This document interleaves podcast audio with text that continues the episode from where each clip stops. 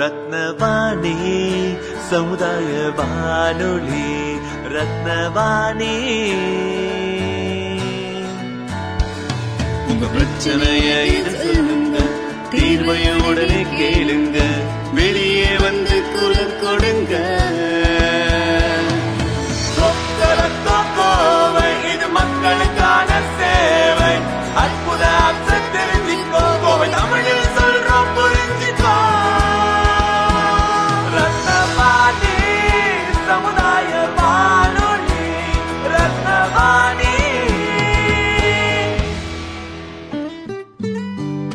ரத்னவாணி தொண்ணூறு புள்ளி எட்டு சமுதாய வானொலி ஒலிபரப்பு. கோவை ஈச்சனாரி ரத்தினம் கல்லூரி வளாகத்தில் இருந்து ஒலிபரப்பாகிறது.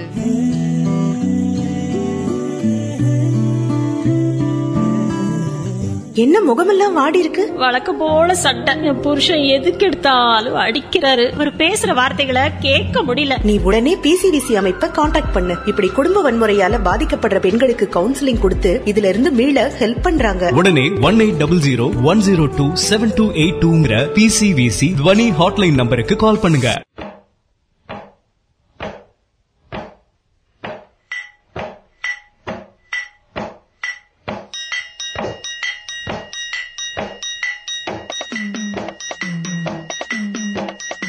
ரத்தினவாணி தொண்ணூறு புள்ளி எட்டு சமுதாய வானொலியில் இந்த நிகழ்ச்சி ரத்தின நேரம். ரத்தின நேரம் நிகழ்ச்சியில் பத்மபூஷன் டாக்டர் கமலஹாசன் அவர்களின் உளவே மையம் சார்ந்து சிறப்பு விழிப்புணர்வு நிகழ்ச்சி. ஒவ்வொரு ஞாயிற்றுக்கிழமையும் பகல் ஒரு மணிக்கும் மாலை நான்கு மணிக்கும் ஒலிபரப்பாக உள்ளது. ஊரடங்கில் ஊரே உள்ளிருந்தாலும் உழவன் பணி செய்தால்தான் நமக்கு உணவு. வந்தனை செய்ய வேண்டிய உழவோடு வாழ வேண்டிய நேரம் இது. தனக்கான உணவுப் பொருளை விளைவித்ததுதான் மனித இனத்தின் மிகப்பெரிய வளர்ச்சி. நாகரிகம் வளர்ந்ததும் தொழில் வளர்ந்ததும் அறிவியல் வளர்ந்ததும் உழவைச் சுற்றித்தான். உழவே மையம் என்பதை அழுத்தம் திருத்தமாக மீண்டும் சொல்ல வேண்டிய நேரம் இன்று. உறக்கச் சொல்வோம். உழவே மையம். புஞ்சை உண்டு நஞ்சை உண்டு பொங்கி வரும் கங்கை உண்டு. பஞ்சம் மட்டும் இன்னும் இங்கு மாறவில்லை. எங்க பாரதத்தில் சொத்து செல்ல தீரவில்லை. வீதிக்கோரு கட்சி உண்டு சாதிக்கோரு சங்கம் உண்டு. நீதி சொல்ல மட்டும் இங்கே நாதி இல்லை. சனம் நிம்மதியா வாழ ஒரு நாளும் இல்லை. வணக்கம். மக்கள் நீதி மையத்தினுடைய மையம் டாக்ஸ் நிகழ்ச்சிக்கு உளவே மையம் என்ற பகுதியில் என்னை உரையாற்ற வாய்ப்பளித்த நம்மவர் ஸ்ரீ பத்மபூஷன் கமல்ஹாசன் அவர்களுக்கு எனது நன்றியை தெரிவித்துக் கொள்கிறேன். என்னுடைய பெயர் பாஸ்கரன். சேலம் மாவட்ட உழவர் மன்ற கூட்டமைப்பினுடைய செயலாளராகவும் திருவள்ளுவர் உழவர் உற்பத்தியாளர் கம்பெனியுடைய இயக்குநராகவும் இருக்கிறேன். சேலம் மாவட்டம் தும்பல் கிராமத்திலிருந்து பாஸ்கரன் பேசுகிறேன். விவசாயினுடைய இந்த பேண்டமிக் சுச்சுவேஷனில் விவசாயிகளுடைய நிலைமை ரொம்ப கிரிட்டிக்கல் அண்டு மோசமாக இருந்தாலும் கூட இயற்கை நமக்கு சொல்லிக் கொடுத்த சொல்லிக் கொடுக்கக்கூடிய பாடத்தை கற்றுக்கொள்ளும் வகையில் புதிய தொழில்நுட்பங்களை விவசாயிகள் கையில் எடுத்து அறிவியல் பூர்வமான ஆக்கப்பூர்வமான சிந்தனையோடு விவசாய பணியை தொடர்ந்தால் நிச்சயமாக லாபகரமான விவசாயத்தை செய்ய முடியும் என்ற அழுத்தமான ஒரு விஷயத்தை உங்களோடு பதிவு செய்வதிலே மிக்க மகிழ்ச்சி. என்னுடைய அனுபவத்தில் பல்வேறு புதிய தொழில்நுட்பங்களை நான் கடைபிடித்திருந்தாலும் கூட அதற்கெல்லாம் முத்தாய்ப்பாக திருந்திய நெல் சாகுபடி செம்மை நெல் சாகுபடி என்ற அந்த நெல்லினுடைய சாகுபடி முறையை பற்றி தான் உங்களோடு பகிர்ந்து கொள்ள விரும்புகிறேன். விவசாயிகளே நம்முடைய பழைய பாரம்பரிய நெல் சாகுபடி முறையை காட்டிலும் முற்றிலும் புதிய தொழில்நுட்பத்தை இந்த முறையிலே நாம் பார்க்க முடியும். அதாவது முப்பது கிலோ நெல்லை ஒரு ஏக்கரிலே நாட் நாத்தாக தயார் செய்வ நாம் பயன்படுத்தினோம். ஆனால் திருந்திய நெல் சாகுபடி முறையில் வெறும் மூன்று கிலோ நெல்லே போதுமானது. ஒரு ஏக்கருக்கான அதே சமயத்தில் பயிருக்கான நெருக்கம் மிக அதிகமாக இருக்கும் பாரம்பரிய முறையில். இதில் குறைந்தது இருபத்தைந்து சென்டிமீட்டர்லேருந்து ஒன்றே கால் ஒன்றரை அடி வரைக்கும் அந்த இடைவெளியை விட்டு நட்டாலும் நல்ல மகசூலை நம்ம பார்க்க முடியும். இன்னொரு விஷயம் குறைந்த வயது நாற்று. கடந்த காலங்களில் முப்பது நாட்களுக்கு மேல் நாம் நாற்றை நாற்றங்காலில் பராமரிப்போம். இப்பொழுது வெறும் பதினாலு அல்லது பதினைந்து நாள். இன்னும் சொல்லப்போனால் என்னுடைய அனுபவத்தில் ஒம்பது நாளில் கூட நாற்றை நம்ம எடுத்து வச்சுருக்கோம். வெற்றிகரமான அந்த மகசூலை எடுத்திருக்கிறோம். எங்களை எங்களுடைய தோட்டத்தில் வந்து பிஹெச் லெவல் என்று சொல்லக்கூடியது மிக அசிடிக் லெவலில் இருந்தாலுமே கூட அதையும் ஓவர் கம் பண்ணி நம்ம ஒரு அருமையான மகசூலை கிட்டத்தட்ட நாற்பத்தி ஒரு மூட்டை நெல்லை நம்ம தொட்டிருக்கோம். ஒரு ஏக்கரில். ஏன் எதுக்காக இப்படி இந்த தொழில்நுட்பமானது பயன்படுத்த வேண்டும் என்றால் இது ஐந்து தொழில் ஐந்து விஷயங்கள் நம்ம வந்து மனசில் எடுத்துக்கணும். ஒன்று வந்து குறைந்த வயதுடைய நாற்றை எடுத்து வைக்க வேண்டும். அதாவது பதினாலு பதினைந்து நாட்களில். சமப்படுத்தப்பட்ட வயலில் அந்த நாற்றை இடைவெளி அதாவது சதுர நடவுன்னு சொல்லுவாங்க அப்படி முடியலனா கூட பரவாயில்ல. ஒரு இருபத்தைந்து சென்டிமீட்டருக்கு குறையாத இடைவெளி விட்டு நாற்று நாற்றுக்களை நட வேண்டும். மேலோட்டமாக மேலே ஒரு இன்ச் அளவில் அதனுடைய ஆழத்தை வைத்து நடவு செய்ய வேண்டும். அடுத்தது பார்த்திங்கன்னா சரியான இடைவெளி. அடுத்தது பார்த்திங்கன்னா புதிய தொழில்நுட்பங்களை பயன்படுத்தக்கூடிய கிரீன் கார்டு அதாவது தேவையானதுக்கு மட்டுமே உரம் பயன்படுத்த வேண்டும். இன்னொரு விஷயம் முக்கியமானது குறைந்த அளவு தண்ணீர் பயன்பாடு. நாம் நினச்சிட்ருக்கோம் வயலில் வந்து ரெண்டு மூணு இன்ச்சு தண்ணி நிறுத்தினால்தான் நெல் ஆனது நல்ல மகசூல் தரும் என்று. அப்படி அது உண்மை அல்ல அறிவியல் நோக்கோடு பார்க்கும் பொழுது நெல்லானது தண்ணீரை விரும்பும் பயிர் அல்ல தண்ணீர் தேவை அவ்வளோதான் நாங்கள் என்ன சொல்கிறோன்னா என்னுடைய அனுபவத்தில் ஐம்பது நாள் நடவு செய்த ஐம்பது நாள் வரைக்கும் நெல் வயலில் காய்ச்சலும் பாய்ச்சலுமாக அதாவது வெறும் அந்த சேரானது ஈரமாக இருந்தால் மட்டுமே போதுமானது. மிக அற்புதமான தூர் வெடிக்கக்கூடிய தன்மையை நாம் பார்க்க முடியும். இது ஒரு மூணாவது தொழில்நுட்பம். அதே மாதிரி உர பயன்பாடும் அப்படி தான் தேவைக்கு மாத்திரமே நம்ம உரங்களை பயன்படுத்த வேண்டும். நான் என்னுடைய அனுபவத்தில் உரங்கள் பயன்பாடு என்பது நான் உரங்கள் என்பது நாங்கள் என்ன சொல்கிறோம்னா தீனி என்று சொல்கிறோம் அதாவது மண்ணுக்கு பயிருக்கு தேவையான உணவு அவ்வளோதான் இது வெறும் ரசாயன உரம் மாத்திரமே நம்ம மைண்டில் செட் பண்ணிகிட்டு இருக்கோம். அது ரொம்ப தவறான விஷயம். இயற்கை சார்ந்த விஷயங்களையும் மண்ணில் இட வேண்டும் நுண்ணுயிர் சார்ந்த விஷயங்களை இட வேண்டும். இதெல்லாம் ரசாயன உரங்கள் மிக குறைந்த அளவு பயன்படுத்த வேண்டும். இப்படி இந்த உர பயன்பாடு உணவு கொடுக்கக்கூடிய விஷயங்களில் ரொம்ப கவனமாக மிக குறைவான அளவில் பேலன்ஸ் டயட் என்று சொல்லக்கூடிய சரிவிகித உணவை நாம் பயன்படுத்த வேண்டும். ஒன்றுமில்லை பேரூட்டம் நுண்ணூட்டம் நுண்ணுயிர்கள் ஆர்கானிக் கார்பன் என்று சொல்லக்கூடிய இயற்கை கரிம சத்து. இந்த நான்கு விஷயங்களும் அளவான தண்ணீரோடு கொடுத்தால் மிக அற்புதமான மாற்றம் ஒரு ஒரு மிராக்கிள் மேஜிக்கல் விஷயங்களை பார்க்க முடியும். ஒரு மந்திரம் செய்தது போன்ற ஒரு அந்த மகசூலை பார்க்க முடியும். இப்போ அடுத்தது பார்த்திங்கன்னா உரப்பயன்பாட்டுக்கு அப்புறம் நம்ம அறுவடை பராமரிப்பு விஷயங்கள். பராமரிப்பு விஷயங்களில் நீங்கள் இடைவெளி விட்டு நடும் பொழுது சரிவிகித உணவை கொடுக்கும் பொழுது இயற்கையாகவே அந்த பயிரானது நல்ல எதிர்ப்பு சக்தியோடு இருக்கிறது. அதுதான் உண்மை கண்டுபிடிச்ச உண்மை. என்னுடைய அனுபவத்தில் கடந்த ரெண்டாயிரத்தி ஐந்திலிருந்தே இந்த எஸ்ஆர்ஐ என்று சொல்லக்கூடிய சிஸ்டம் ஆஃப் ரைஸ் இன்டென்சிஃபிகேஷன் அப்படிங்கிற அந்த முறையை பயன்படுத்திகிட்டு இருக்கேன். என்னுடைய அனுபவத்தில் இதுதான் நான் கண்ணில் கண் கண்ட படம். உணவை சரிவிகிதமாக பயன்படுத்தும் பொழுது நோய் தாக்குதலும் பூச்சி தாக்குதலும் மிக குறைவாகவே இருக்கிறது. இன்னொரு விஷயம் இயந்திரங்கள் பயன்பாடு. இது ரொம்ப முக்கியமான விஷயம். எல்லா விஷயத்துக்குமே இயந்திரங்களை பயன்படுத்த முடியும் எஸ்ஆர்ஐயில் நடவு கூட. நடவு இயந்திரங்கள் இருக்கின்றன. நடவு இயந்திரங்களை பயன்படுத்தி நடவுகளை சரியான இடைவெளியில் பண்ண முடியும். அதே மாதிரி வீடர்ஸ் கலைக்கருவிகளை பயன்படுத்த முடியும். கோனா வீடர் ரோட்டா வீடர் என்று சொல்லக்கூடியது மெக்கனைஸ்டு வீடரும் வந்துருச்சு. இயந்திரங்கள் பயன்படுத்தி களையை எடுக்கக்கூடிய விஷயங்கள். களை எடுக்கிறது ரொம்ப கவனிக்க வேண்டிய விஷயம் நடவு நட்ட பத்தாவது நாட்களில் இருந்து நான்கு முறை அந்த வீடரை பயன்படுத்த வேண்டும். அதாவது கலைக்கருவியை பயன்படுத்தணும். ஏன் சொல்கிறேன்னா பத்தாவது நாள்லேயே மண்ணில் தண்ணி அப்போ மட்டும் கலைக்கருவி பயன்படுத்தும் பொழுது மட்டும் தண்ணீரை கொஞ்சம் நிறுத்தி கலைக்கருவியை உபயோகப்படுத்தும் பொழுது பிராணவாயு உள்ள உயிரோட்டமான நிலை உள்ளே வந்து கலக்கப்படுகிறது வேரில்.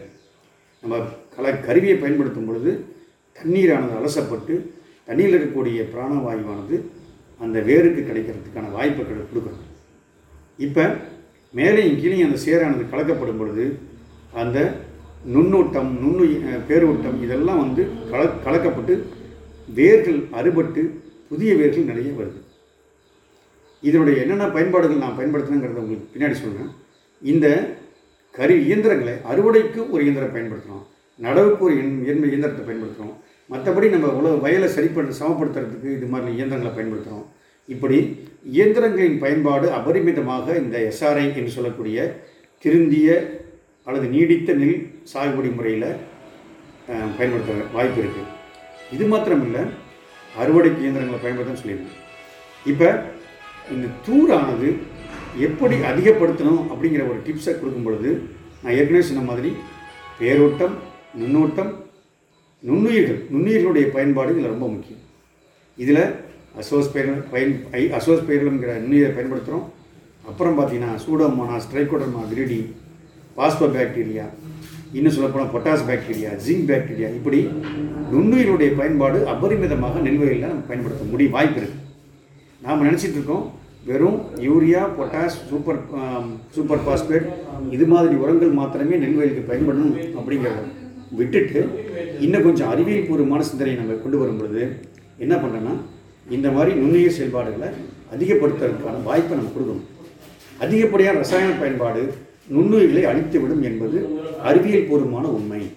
இந்த உண்மை உணர்ந்து கொண்டு விவசாயிகள் என்ன பண்ணும் நுண்ணுயிர்களை இயற்கை உரங்களோடு அல்லது ஹீமிக் போன்ற இயற்கை உரங்களோடு அல்லது மற்ற கம்போஸ்ட் என்று சொல்லக்கூடிய இயற்கை உரங்களோடு எருவோடு இலை தலை போன்ற மக்கக்கூடிய பொருள்களோடு பயன்படுத்தும் பொழுது நுண்ணுயிருடைய பெருக்கம் அதிகமாகும்.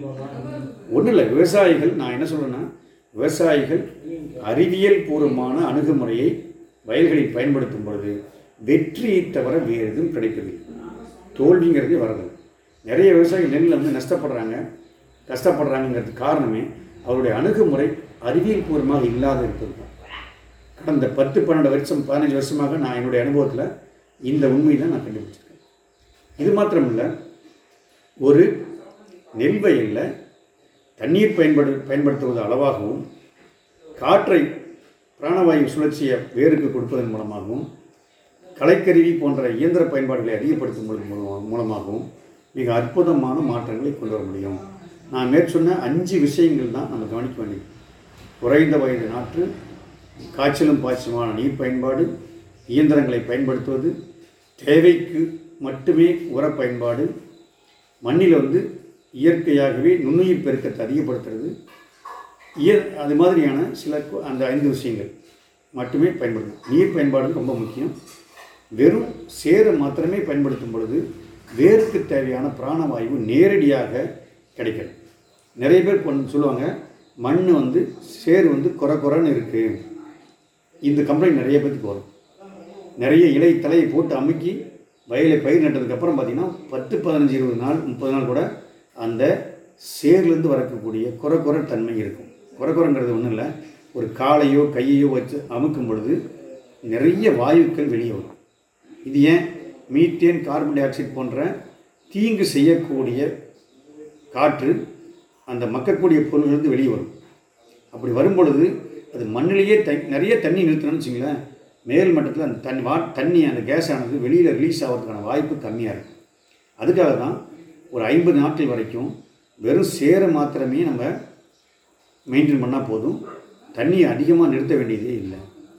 ரெண்டாவது பத்து இருபது முப்பது நாற்பது இந்த நான்கு நான்கு முறை களை கையாலையோ அல்லது இயந்திரங்கள் பயன்படுத்தியோ நம்ம களையை களை களை இருந்தால் இல்லைனா கூட பரவாயில்ல. வெறும் சேரை மாத்திரமே பெரட்டி விடுவதன் மூலமாக நிறைய பிராணவாயும் வேறு கிடைக்கும் நிறைய தூர்களை வெடிக்கும். இப்போ என்னென்ன உரங்களை நான் பயன்படுத்தினேன் என்னென்ன விஷயங்களை பயன்படுத்தினேன் என்னென்ன உணவாக பயன்படுத்தினேன்னு சொல்லி ஒரு சின்ன டிப்ஸ் கொடுக்குறேன். நீங்கள் கண்டிப்பாக அது உபயோகமாக இருக்கும். என்னென்னா பேரூட்டம் உங்களுக்கு தெரியும் யூரியா பொட்டாஷ் சூப்பர் போன்றது. இது பரிந்துரைப்படி நீங்கள் பயன்படுத்தலாம். பரிந்துரைன்னா ஒன்றும் இல்லை ஸ்பிளிட்டடாக போட்டிங்கன்னா ரொம்ப நல்லது. அடிவரமாகவும் முதல் மேல் உரமாக ரெண்டாவது மேல் மூன்றாவது நான்காவது ஐந்தாவது இப்படி கொஞ்சம் கொஞ்சமாக ஒரு ஏக்கருக்கு அதிகபட்சம் பத்து கிலோ தலைச்சத்து பயன்படுத்தினாவே போதும். ஒரு நூறு நூ நூறு கிலோ நூற்றி ஐம்பது கிலோவான மணிச்சத்தை பயன்படுத்தினா போதும். வெறும் பொட்டாஸ் என்று சொல்லக்கூடிய சாம்பல் சத்து வெறும் இருபத்தைந்து கிலோ ஒரு ஏக்கருக்கு பயன்படுத்தினா போதும். அந்த பயிர் வாழ்நாள் முழுக்க அறுவடைக்கு வர வரைக்கும் நடவுலேருந்து அறுவடைக்கு வரக்கூடிய இந்த அளவு பயன்படுத்தினாவே போதும்.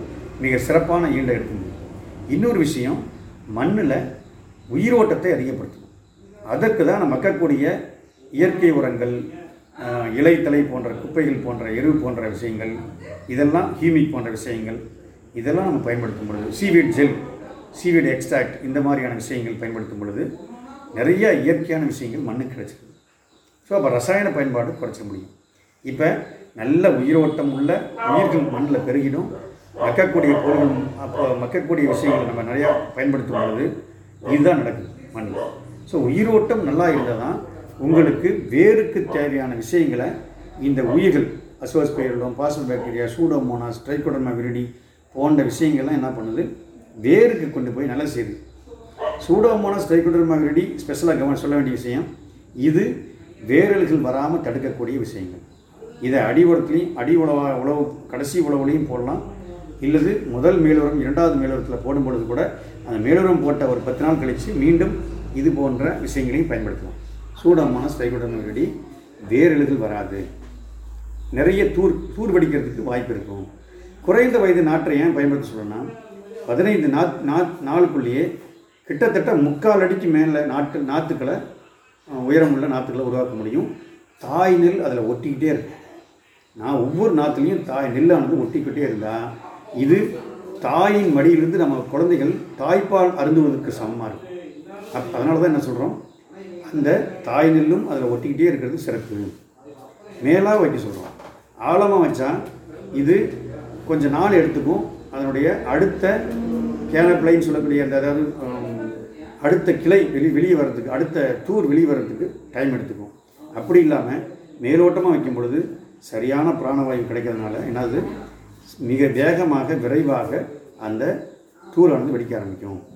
இன்னொரு விஷயம் வேர் அறுபடாமல் எடுத்து வைக்கக்கூடிய விஷயம் நாற்று எடுக்கும் பொழுது முடிஞ்ச வரைக்கும் பெட் நாத்தங்கால் என்று சொல்லக்கூடிய படுக்கை நாற்றங்காலை தயார் செய்ய வேண்டும். பாய் நாற்றங்கால்னு சொல்லுவாங்க இல்லையா? அது தயார் பண்ணால் ரொம்ப சிறப்பு. ஏன்னா மிக குறைவான உல உயரத்தில் தான் நம்ம அந்த மண்ணை போடுறோம் பாய் நாற்றங்கள் மேலே. அந்த நாற்று வளர்வதற்கான ஊட்டச்சத்துக்களை கொடுக்கணும். ஊட்டச்சத்துக்களை கொடுக்கும் பொழுது தான் அது சிறப்பாக ஒரு முக்கால் அடி உயரத்துக்கு அந்த மு- பதினைந்து நாட்களில் வளர முடியும். இல்லைன்னா கொஞ்சமாக தான் வளரும். நாற்று எடுத்து வைக்கிறதுக்கு சிரமமாக இருக்குங்கிறதுனால என்ன பண்ணுவாங்க? இன்னும் கொஞ்சம் காத்திருப்பாங்க. அது இருபத்தஞ்சி முப்பது நாட்கள் வரைக்கும் போகிறதுக்கு வாய்ப்பு இருக்குது ஒவ்வொரு நாளும் இன்னொரு விஷயம் சொல்கிறேன் ஒவ்வொரு எவ்வளோ சீக்கிரமாக நாற்றை எடுத்து வைக்கிறோமோ அந்தளவுக்கு தூரோட எண்ணிக்கை அதிகமாகும்.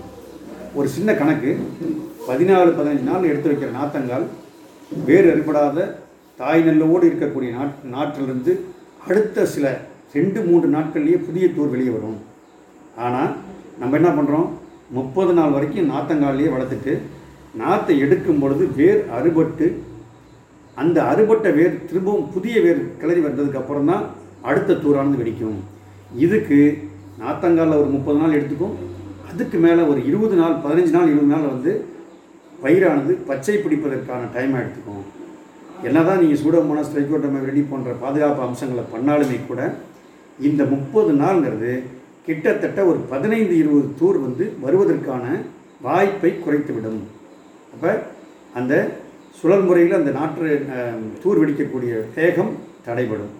அப்போ உங்களுக்கு கிட்டத்தட்ட ஒரு நூறு நூற்றி இருபது தூர் ஒரு தூர் குத்துலேருந்து வரக்கூடிய வாய்ப்பு வெறும் ஐம்பது அறுபது நாத்தோட நின்று பயிரோடு நின்றுவிடும்.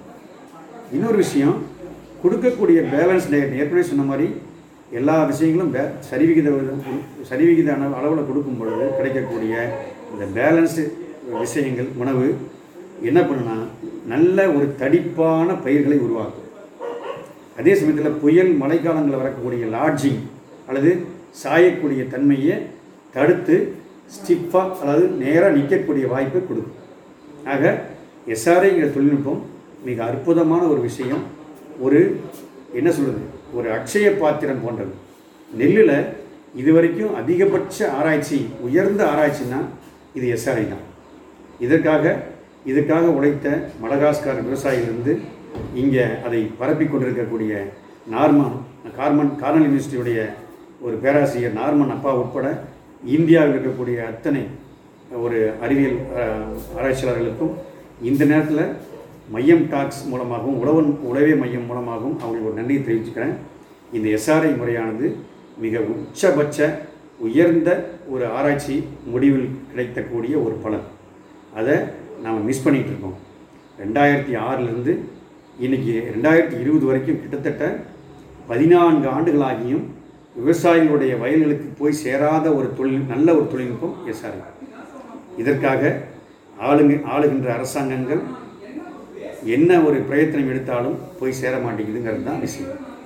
இதை இம்ப்ளிமெண்டேஷன் அதில் தான் குறைபாடு இருக்குது இன்னும் சிறப்பாக நல்ல நிர்வாகம் நம்மோர் போன்ற டாக்டர் கமலஹாசன் போன்ற தலைவர்கள்லாம் வரும்பொழுது இந்த இம்ப்ளிமெண்டேஷனுங்கிற விஷயம் வீக்காகவே இருக்காதுங்கிறது என்னுடைய நம்பிக்கை.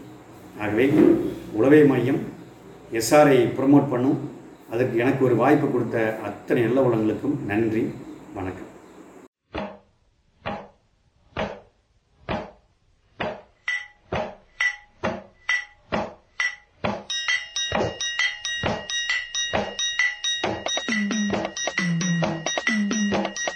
ரத்தினவாணி தொண்ணூறு புள்ளி எட்டு சமுதாய வானொலியில். இந்த நிகழ்ச்சி ரத்தின நேரம். ரத்தின நேரம் நிகழ்ச்சியில் பத்மபூஷன் டாக்டர் கமலஹாசன் அவர்களின் உளவே மையம் சார்ந்து சிறப்பு விழிப்புணர்வு நிகழ்ச்சி. ஒவ்வொரு ஞாயிற்றுக்கிழமையும் பகல் ஒரு மணிக்கும் மாலை நான்கு மணிக்கும் ஒலிபரப்பாக உள்ளது.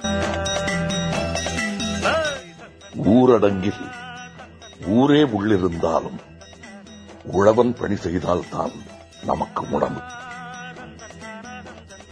வந்தனை செய்ய வேண்டிய உழவோடு வாழ வேண்டிய நேரம் இது. தனக்கான உணவுப் பொருளை விளைவித்ததுதான் மனித இனத்தின் மிகப்பெரிய வளர்ச்சி. நாகரிகம் வளர்ந்ததும் தொழில் வளர்ந்ததும் அறிவியல் வளர்ந்ததும் உழவைச் சுற்றித்தான் உழவே மையம் என்பதை அழுத்தம் திருத்தமாக மீண்டும் சொல்ல வேண்டிய நேரம் இன்று. உறக்கச் சொல்வோம். உழவே மையம். புஞ்சை உண்டு நஞ்சை உண்டு பொங்கி வரும் கங்கை உண்டு. பஞ்சம் மட்டும் இன்னும் இங்கு மாறவில்லை. எங்க பாரதத்தில் சொத்து சென்ற தீரவில்லை. வீதிக்கோரு கட்சி உண்டு சாதிக்கோரு சங்கம் உண்டு. நீதி சொல்ல மட்டும் இங்கே நாதி இல்லை. சனம் நிம்மதியா வாழ ஒரு நாளும் வணக்கம். என் பேர் பார்த்த சாரதி நான் திருவள்ளூர் மாவட்டத்தில் பாண்டேஸ்வரம்னு சொல்லிட்டு ஒரு கிராமத்தில் இயற்கை விவசாயம் பண்ணிகிட்ருக்கேங்க குடும்பம் குடும்ப விவசாய குடும்பம் தான். ஆனால் என் தலைமுறை பட்டுப்பாடு தான் எனக்கும். ஸோ அப் அப்பா அம்மாவுக்கு எனக்கு விவசாயம் பக்கம் திரும்பிடணும்னு சொல்லிட்டு சென்னையில் கூப்பிட்டு வந்து இங்கே ஒரு நல்ல ஸ்கூலில் படிக்க வச்சாங்க. காலேஜும் படித்தேன் பிஜியும் படித்தேன் முடிச்சுட்டு சாஃப்ட்வேர் கம்பெனிலையும் வேலை பார்க்க ஆரம்பிச்சிட்டேன். ஸோ என்னோட உணவுக்கும் நிலத்துக்கும் தொடர்பு கிட்டத்தட்ட ஒன்றுமே இல்லைங்க. ஸோ எப்பயாவது வ- ஒரு ரெண்டு மூணு நாள் பண்டிகைக்கு இல்லைன்னா குடும்பத்தை பார்க்கறதுக்கு கிராமத்து பக்கம் போகிறது தான் மிச்சது ஃபுல்லாக சென்னையில் தான் வளர்ந்தேன். ஆனால் ஒரு தேடல் இருந்துகிட்டே இருந்ததுங்க. ஸோ ரெண்டாயிரத்தி ஆறில் ஒரு பயணம் போனோம். ஸோ பயணத்தில் பைக் எடுத்துன்னு சுற்றுறது தானேங்க. பைக் சுற்றுற சுற்றும் போது நிறைய விவசாயிகளை பார்த்தோம். இயற்கை விவசாயிகளையும் பார்த்தோம் ரசாயன பொருள் விவசாயிகளையும் பார்த்தோம். ஒவ்வொரு இயற்கை விவசாயமும் நம்ம கேட்குற கேள்விங்களும் நம்ம ஆர்வத்தை பார்த்து ரொம்ப பாராட்டினாங்க. தம்பி இளைஞர் உங்களை மாதிரி மக்கள் தான் இந்த விவசாயத்துக்கு வரணும். சொல்லிட்டு ரொம்ப ஊக்கமும் கொடுத்தாங்க. ஆனால் ரசாயனம் போடுற விவசாயிங்க எல்லாம் திட்டினாங்க. ஏய் க- உனக்கு என்ன கிறுக்கு பிடிச்சிச்சு பேசாமல் வெளியூர் கிளம்பிப்போ. இங்கே உனக்கு என்ன வேலை? படிப்பு இருக்குல்ல? கிளம்பி போயிடுன்னு சொல்லிட்டு விரட்டினாங்க. ஸோ இது ஏன் பண்ணும்போது பே- அவங்ககிட்ட பேச பேச கொஞ்சோண்டு புரிதல் வந்ததுங்க அப்போது அப்போது ரெண்டாயிரத்தி ஆறில் அப்போ இருந்த இயற்கை விவசாயிங்க அவங்களுக்கு தேவையான எல்லா உடுப்பொருளும் விதைங்க அடிக்கிற ஸ்ப்ரேங்க நெல்லில் கொட்டுற காம்போஸ்ட் கூட அவங்க அவங்க தோட்டத்திலேயே பண்ணிகிட்டு இருந்தாங்க. இன்னொன்று சந்தோஷமான விஷயம் வந்து அப்போ இயற்கை விவசாயிங்க வந்து முதல்ல அவங்க தேவைக்கு விளைவிச்சாங்க மிச்சம் இருந்ததுன்னா குடும்ப குடும்பத்துக்கும் நண்பர்களுக்கும் கொடுத்தாங்க. அதை மீறி இருக்கிறது தான் விற்றாங்க அதே போல் நம்ம ரசாயனம் கொட்டுற விவசாயிங்க விதை வெளியேந்து வாங்கினாங்க. ரசாயனம் வெளியேந்து வாங்கினாங்க. பூச்சிக்கொல்லி எல்லாம் களைக்கொல்லி எல்லாம் வெளியேந்து வாங்கினாங்க. அவங்களோட தானியம் அவங்களோட கறிக்காய் எல்லாத்தையும் வியாபாரிக்கிட்ட விற்றுடுறாங்க அவங்க வீட்டுக்கு தேவையான அரிசி பருப்பு கூட காய்கறி கூட முக்கால்வாசி வெளியேருந்து தான் வாங்கிட்டு இருந்தாங்க. அது வந்து எனக்கு புரியல. நீங்கள் உணவு விளை வைக்கிறீங்க. உங்கள் உணவை நீங்கள் சாப்பிடாம வெளியே தான் விற்றுட்டு இருந்தீங்க. ஸோ இது ஒரு கேள்வியை வச்சேன். அவங்க வந்து அப்போது எனக்கு வந்து புரியுதல் விவசாயிக்கிட்ட வந்து அவங்க விளைவிக்கிறது ஃபுல்லாக சந்தைக்கு தான் சந்தையை நோக்கி தான் விளைவிக்கிறாங்க அதனால் அது கொடு ப்ளஸ் அந்த விலையும் அவங்க நிர்ணயிக்கல. சந்தை தான் நிர்ணயிச்சு சொல்லிட்டு ஒரு புரிதல் வந்தது அந்த பயணத்தில். ஸோ வந்து நிறைய அது வந்து தொடர்ந்து கேள்வி கேட்டு கேள்வி கேட்டு நிறைய ரிசர்ச் பண்ணி அதுக்கப்புறம் நம்மாழ்வாரையா பார்த்து அவரோட நிறைய பேசி கொஞ்சம் புரிதலை அதிகமாக்கணும்.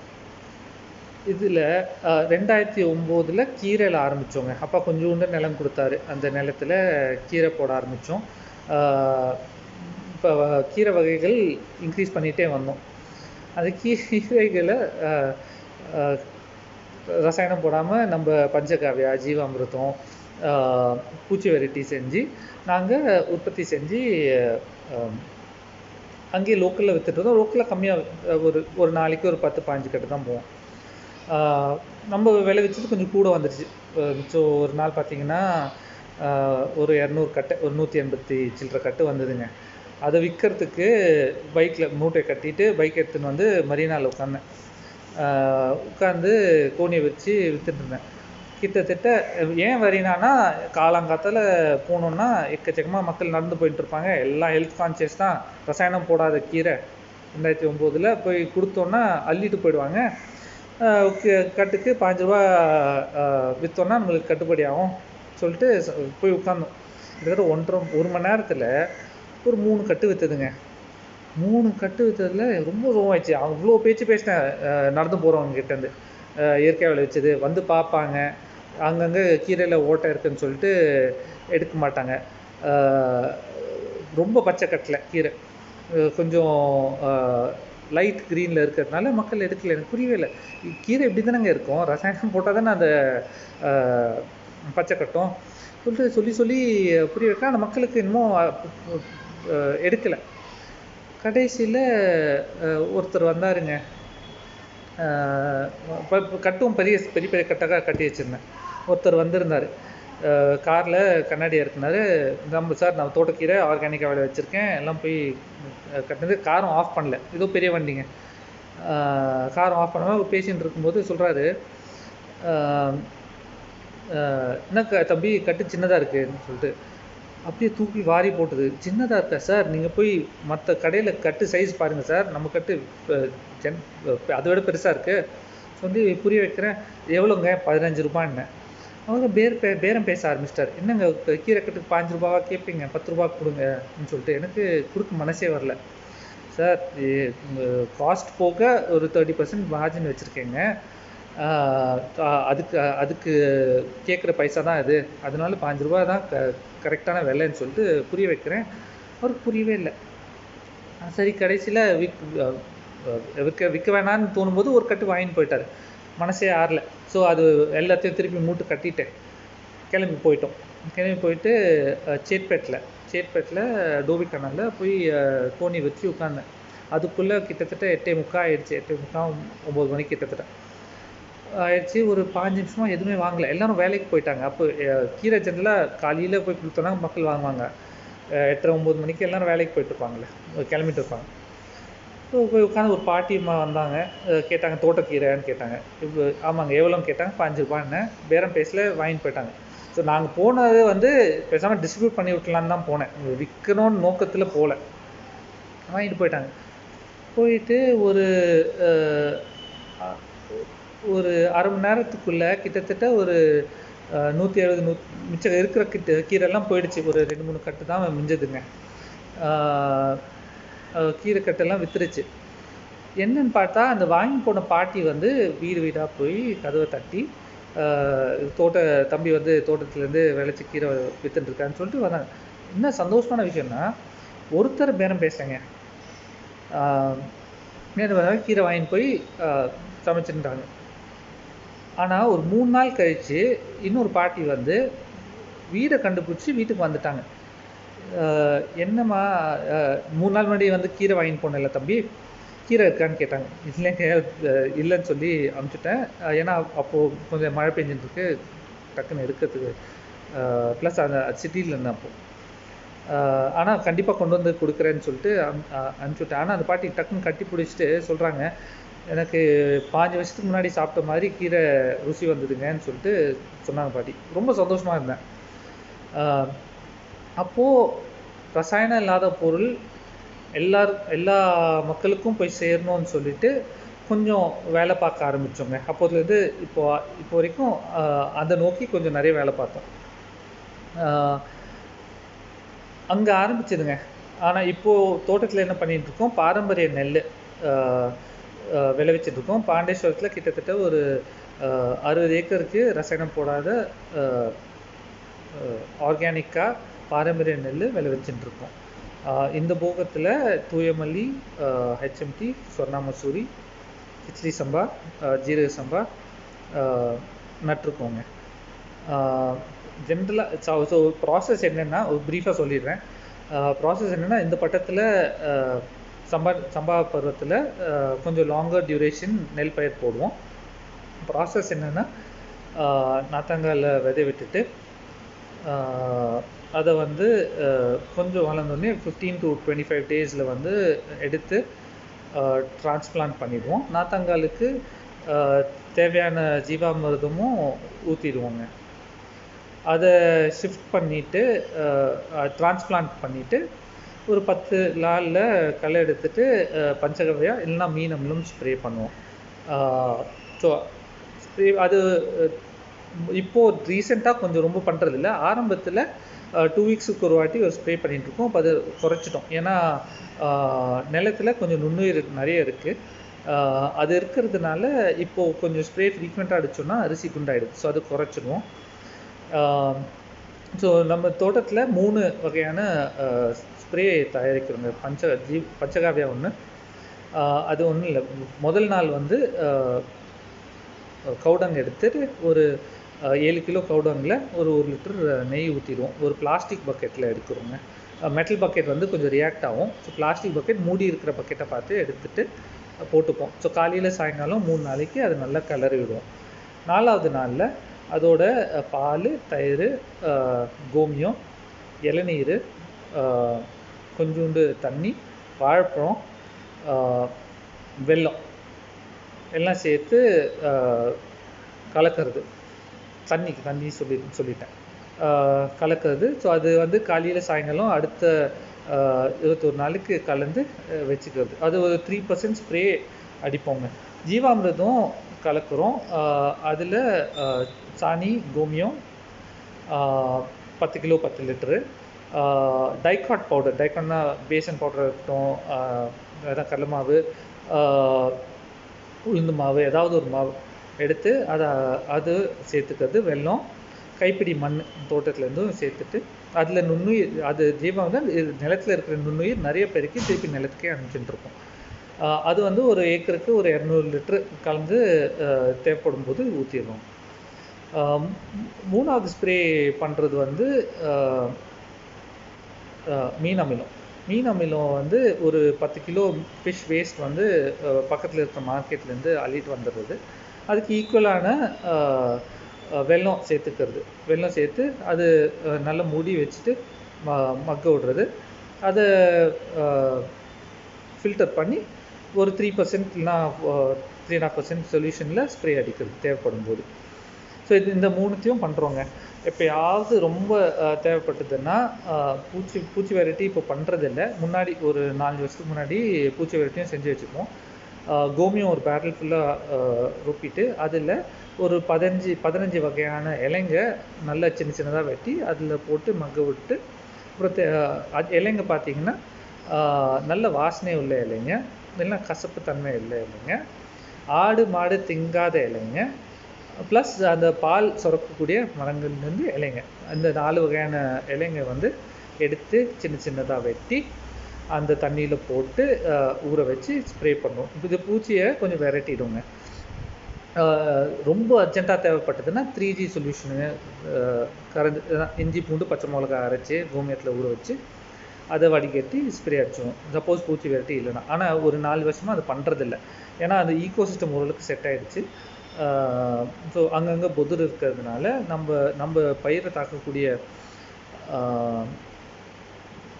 பூச்சிகளை வந்து அதை ப்ரெடேட்ரி இன்செக்ட்ஸ் வந்து சாப்பிட்டு போயிடும். ஸோ ஓரளவுக்கு ஒரு பேலன்ஸ் வந்துருச்சுங்க. ஸோ அது பண்ணுறதில்ல இதுதான் பண்ணுறோம் இந்த சைக்கிள் முடித்த உடனே உளுந்தெல்லாம் பச்சை பயிறு விரைச்சி விட்டுறது. முடிச்ச உடனே கொஞ்சம் லேட் தைப்பட்டத்தில் சம் ஷார்ட் டுரேஷன் பயிர் அதான் புள்ளக்காறு அறுபதாம் குருவை பூங்காறு நட்டு அறுவடை பண்ணுறோங்க ஸோ வெயில் காலத்தில் ஒன்று ஒரு சில இடத்துல கரம்பா விட்டுரும். மிச்ச இடத்துல வந்து தக்கப்பூண்டு இல்லைன்னா பலதானியம் வந்து விரைச்சி மடித்து ஓட்டி வச்சிடுறதுங்க. ஸோ இதுதான் நாங்கள் பண்ணுற சைக்கிள் எங்கள் நெல் பயிர் நெல் சாகுபடி பண்ணுற சைக்கிளுங்க இதை தவிர வந்து கொஞ்சம் காய்கறி கீரையும் தைப்படத்துக்கு பண்ணுறதுங்க ஸோ இதெல்லாம் வந்து எப்படின்னு பார்த்தீங்கன்னா மார்க்கெட்டிங்காக ஃபார்மர் அண்ட் கோன்னு சொல்லிட்டு சென்னை சேட்பேட்டில் ஒரு சின்ன கடை மாதிரி ஓப்பன் பண்ணிவிட்டு நம்ம விளைவிக்கிற பொருள் டைரெக்டாக கன்சியூமர் கையிலேயே கொடுக்கணும்னு சொல்லிட்டு அந்த கடை மூலியமாக கொடுத்துட்டுருக்கோம் கடை கடையும் நம்ம தெரிஞ்ச நண்பர்களோட பொருளையும் கொண்டு வந்து அங்கே வச்சு விற்பனை பண்ணிகிட்டு இருக்கோங்க. ஸோ இதுதான் நாங்கள் பண்ணுறது